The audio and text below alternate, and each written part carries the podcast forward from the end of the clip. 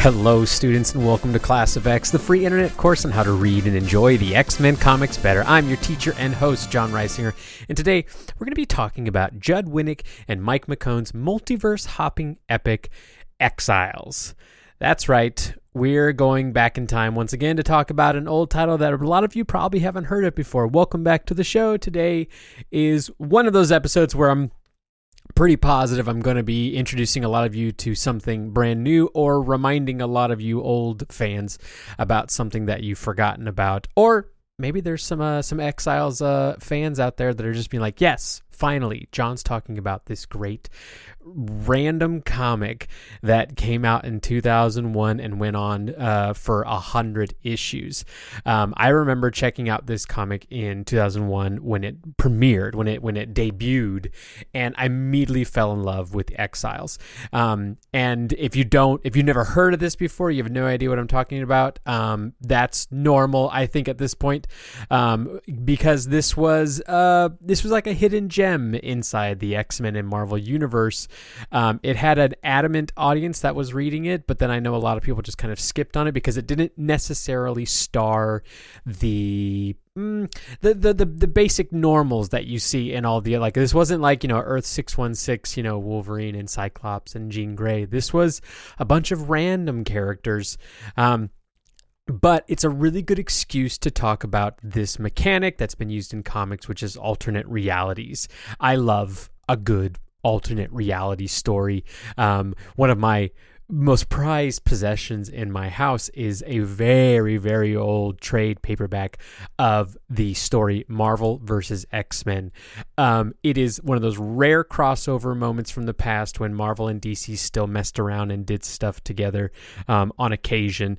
Uh, it was this huge uh, multiversal event where uh, the Marvel and DC realities were colliding, and so they had to compete for one to survive and one to be uh, destroyed. Um, I want to do an episode on that at some point, so I think I'm going to leave talking more about that uh, for another time for now. Um, but I I read that book back to front constantly. Um, I also have fond memories of this little mini series that Marvel did for a while called Marvel the End. Um, it basically was like Iron Man the end, Wolverine the end, X Men the end, and these were just fictitious possibilities for like how these characters' stories could end. It was not canon, um, but it was a fun way because a lot of these stories never end. Iron Man is still being written today. Iron, you know, Spider Man will always be part of the Marvel universe, but like, what if we could tell the story? Story of his actual ending. And there's so it was an alternate reality kind of a, a g- game that the artists and writers were playing with, and I remember loving that. But multiverses are not uh, something that people are unfamiliar with anymore. And that's been thanks to a lot of things like TV and cinema introducing that concept to people and really normalizing it in just pop culture, you know, libraries. Um, but it's been something that's been a part of comics for decades and decades and decades. Um, and uh, while I don't think um, necessarily TV and film have executed on it uh, perfectly or smoothly um, every single time, um, it it is a, I, the comics have played around with it in ways that I've really enjoyed, and this Exiles clearly came from the success of a comic that we've talked about in the early parts of this podcast, which was Age of Apocalypse. People loved Age of Apocalypse. It was this, you know, alternate reality story event that took place in the that happened in the '90s where Marvel did this crazy took made this crazy decision at the peak of X-Men popularity and to pull this stunt where they changed the titles of all of their titles, all of their X titles for like 6 months.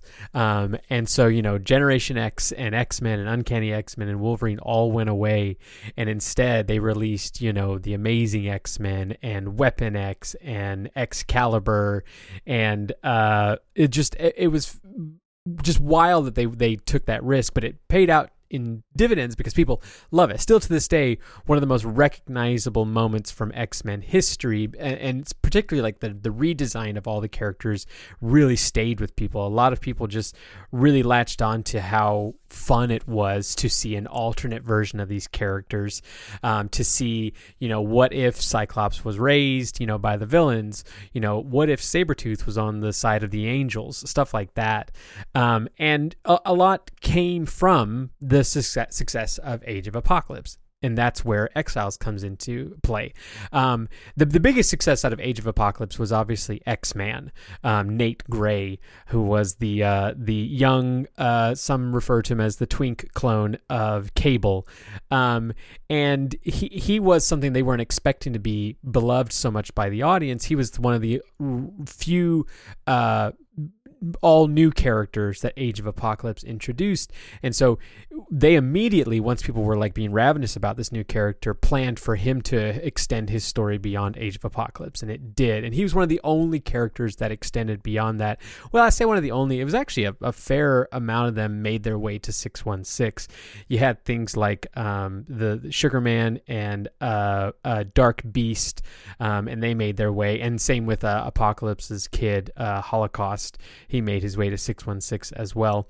Um, and, and, but uh, X Man was the the breakout success, um, and it also Age of Apocalypse also succeeded in really cementing Apocalypse himself as this really big baddie for forever. I mean, he he had been part of the Rogues Gallery of the X Men for a while at that point, but this really made him out to be the you know uh, earth shattering kind of uh, antagonist that he could be, um, and uh, you know, kind of made him a mainstay for the rest of the X Men history. Um, and like I said, everyone loved the redesigns and the role reversals. And so Exiles was an experiment on how can we make this whole multiverse gimmick, you know, a a thing that like drives a whole title on its own. Um, like I said, the multiverse mechanic had been a part of Marvel and comics in general for forever. And and I don't know who first introduced the idea of like alternate realities and multiverses and that kind of thing. But like I can give you a little bit of a light history on how it's worked in Marvel. I'm not going to bore you with a million details, but I think some of this is kind of interesting because we take a lot of this just like, oh yeah, alternate universes and Earth 616 for granted because it's just like it is what it is.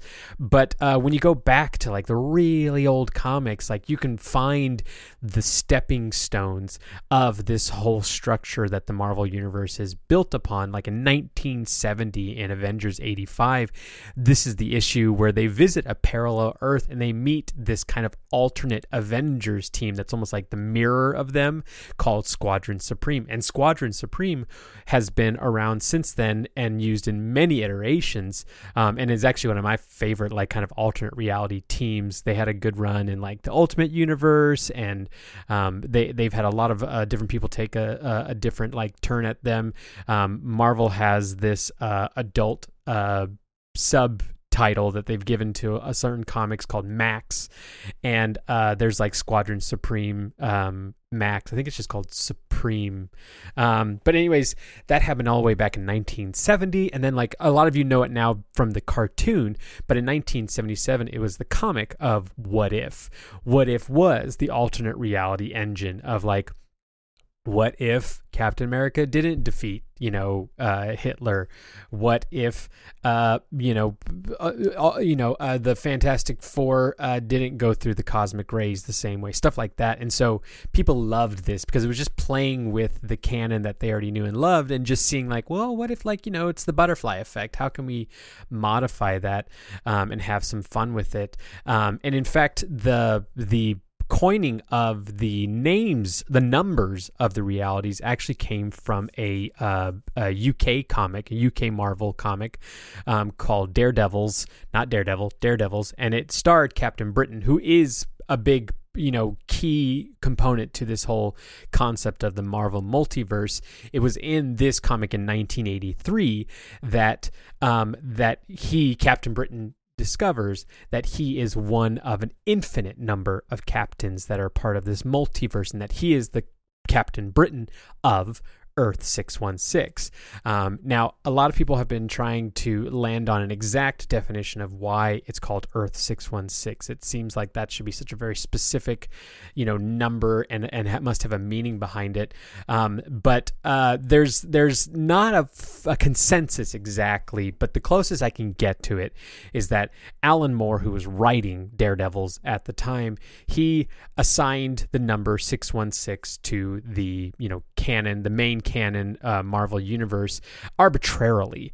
Um, and it was mostly kind of a, a wink at DC's numbering convention, which was DC like start at one, like Earth one is the Superman and Batman that we all know, and then it it, scales up from there: Earth two, Earth three, Earth four, and so Alan Moore just kind of was like, just throw a random number out there, Earth six one six, and it's because it shouldn't matter. It's like this this reality while being the most important one to us is not the most important one to all like every reality is the most important to every reality and it should just be arbitrary numbers and that's how it's mostly been is that you know marvel has these realities that are like you know two digits, three digits, four digits, five digits, six digit, you know, reality numbers. And it's just kind of like assign whatever to whatever. Um, in fact, I'm pretty sure the MCU finally, uh, at one point a few years back, said its number. Um, I don't remember at this point. In fact, the majority of Marvel universes, it's very hard to keep track of the numbers except for Earth 616. Um, and so that's kind of where multiverses, you know, come from in the Marvel canon. And so all of this led to Judd Winick, you know, being given the reins to kind of assemble a team for a multiverse hopping uh, X Men titled uh, uh, comic, um, and so uh, there it's this is where Exiles comes into play. Exiles is just the story of a bunch of random characters pulled from different alternate realities to create a team to kind of quantum leap, um, to make a reference to the old TV show um, around the universe, around realities, and basically they are tasked with like fixing problems, um, almost like the uh, the the people from like the Loki TV show where they're fixing the timeline. These guys are fixing like the realities and like and and instead of a, a pruning, you know, deviations um, or alternate alternative characters, um, they were fixing wrongs in the timeline um, or in the realities in order for that reality to take its proper course, um, and so that the everything that's supposed to happen will happen. Um, and so Judd uh, was able to do this and release the comic in August of 2001, and it ran, like I said at the top of this episode, for 100 issues all the way to December of 2007. And Judd himself wrote the first 25 issues. Um, it was then handed over to I think Chuck Austen, and then I think near the end it might have for a few issues been handed over to Chris Claremont. Um, but you know, I think as you jump into this comic, you might be like, who, like especially looking at the cover, which is just a cast face cover. You know, it's all of them gathered around each other. You might just be like, who are all these characters? Should I know who they are? Should I be familiar with them? And you probably are familiar with a lot of them as you read them. But I'm going to give you, I'm going to, as I always do with my episodes, I'm going to give you, you know, the key context on how to understand these characters and maybe understand where they came from. Um, and first and foremost, you have to talk about the the leader, the the the point of view person of this entire story, which is Blink. Blink um, is this character that was actually first the the a blink character was introduced actually in earth 616 by scott lobdell in uncanny x-men 317 um, but that version of blink was actually only around for about a month as far as like publication time goes because they um, uh, you know kind of a spoiler sacrificed themselves in the phalanx covenant story which is another uh, sh- uh, story that i want to go over soon so that we can talk about generation x. Phalanx covenant was the launch of generation x comic.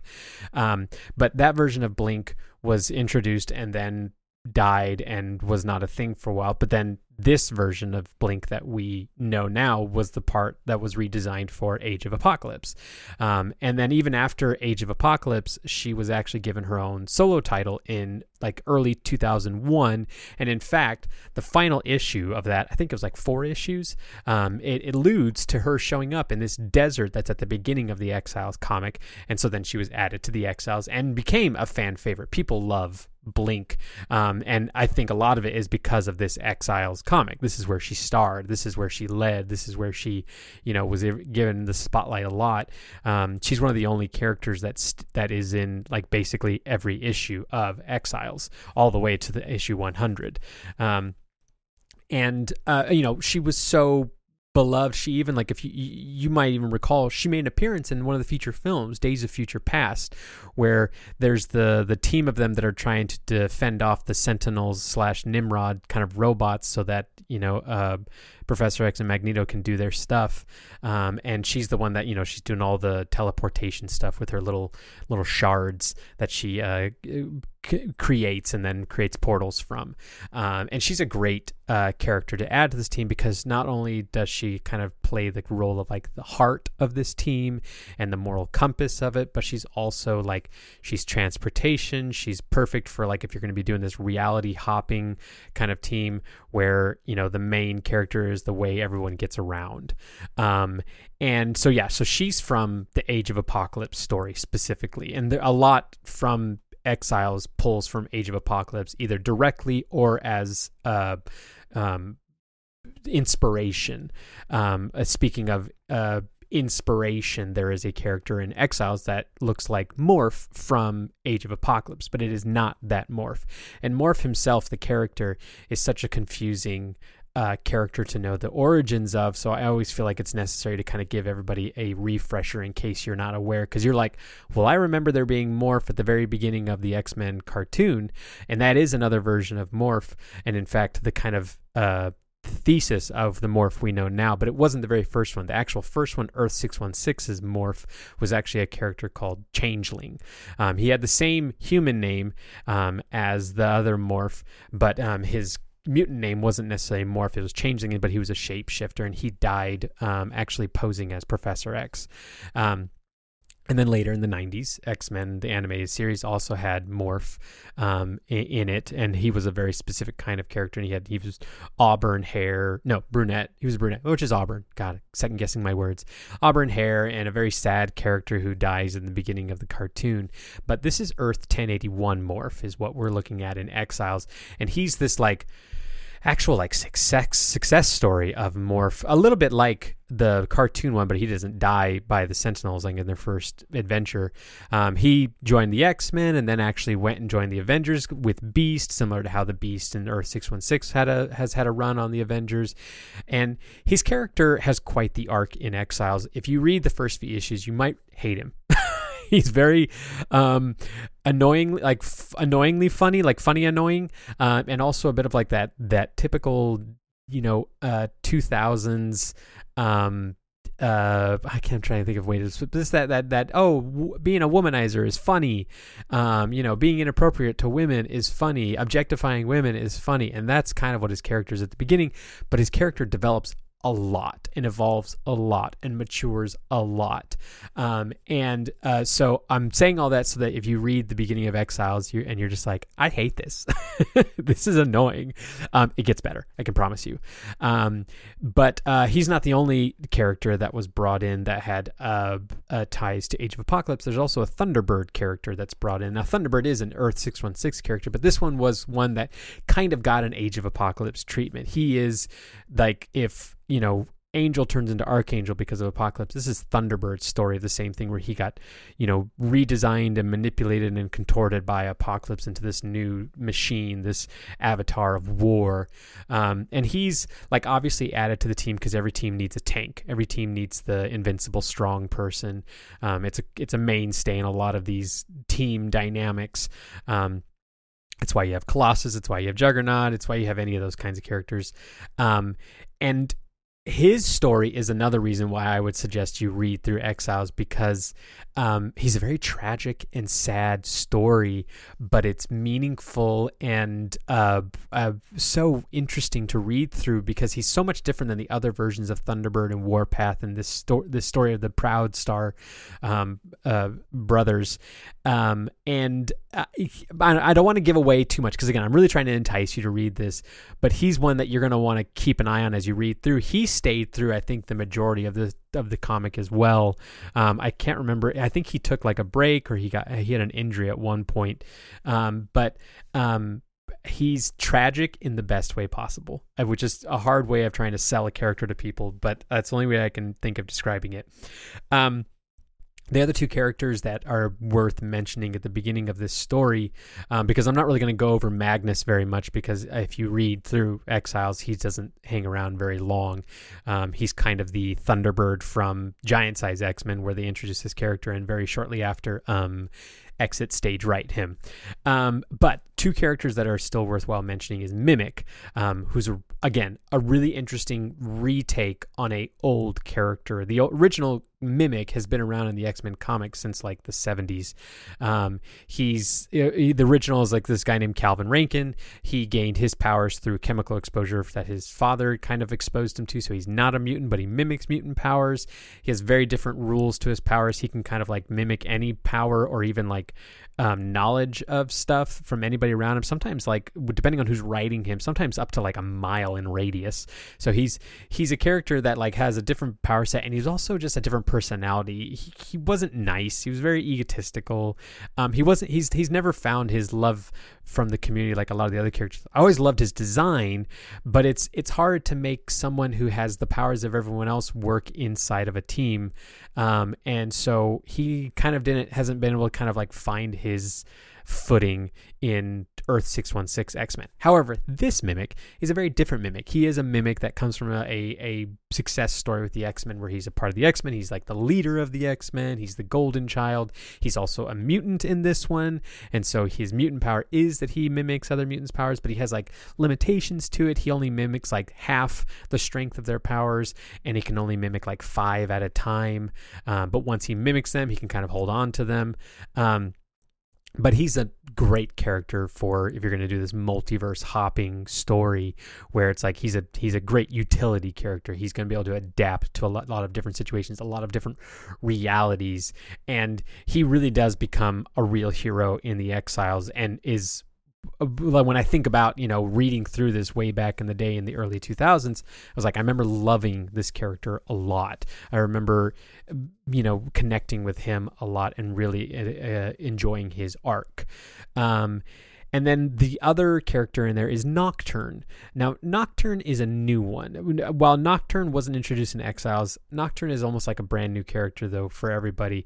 Um, Nocturne made a brief first appearance in this little short story collection called X Men Millennial Visions.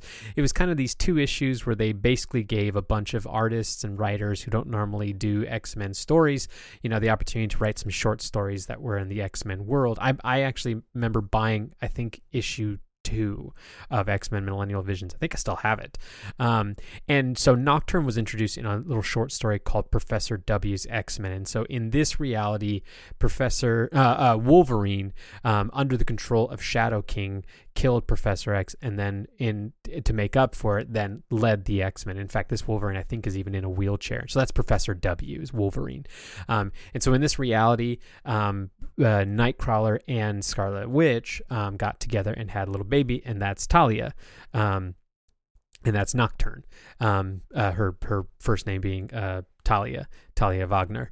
Um, and, uh, you know, obviously you can tell from her design that she's based on like, she, she's these two fan favorite characters kind of mashed together, which is part of the fun of alternate realities. It's like, well, you know, we know what happens when Jean Grey and Cyclops have a baby, but what happens if, you know, uh, Cyclops and She Hulk have a baby? You know, different, different kind of matchings and different kinds of legacy families that can happen in these alternate realities. And so that's what, uh, uh, Nocturne is, and she's kind of an amalgamation of their two power sets. While she doesn't have the alternate reality like hex powers and magic of her mom, she does uh, throw what she calls hex bolts, but all they are is they're uh, they are like uh, explosive openings into the alternate reality that uh, her and her dad pass through in order to teleport. Um, she also has this like possession power where she can kind of possess somebody for like up to twelve hours, and then after possessing them, they're kind of in incapac- incapacitated for like a day. Um, she is actually one of the only characters that lasted beyond the Exiles title and had a brief run in the new Excalibur title um, after Exiles ended. Um, and Exiles itself ran for 100 issues um, and had a couple of iterations after it, like Volume 2 and the new Exiles, but they were not loved or good, and they didn't stay around very long. In fact, uh, Ex- the Exiles Volume 2 only lasted for six issues and got canceled. Um, but I always like to try to suggest things that people can find a little like beginning and end to read. And this is like, there's 100 issues. You can access them all digitally. You can find the trade paperbacks and you can read it. Um, and the first six issues are just kind of a nice little introduction to it. I'm not going to go into f- like heavy details on those because they're just kind of like a monster of a week kind of thing. Um, but I- will tell you that the book evolves past just that little simple mechanic. It just kind of uses it at the beginning to introduce you, kind of like a lot of the TV shows that you know do this kind of thing. You know, they use the monster of the week mechanic for a bit, and then as the characters develop and as you connect to the characters and as we learn more about them, the book is about them and not necessarily about the reality they're in or the monster they're fighting or that kind of thing. But they do start you off with some recognizable stories to entice you. Like obviously the first story, you know, introducing the whole like time broker is banding them together to go fix the realities that have been broken. That's the simple simple um, elevator pitch of why these mutants are working together.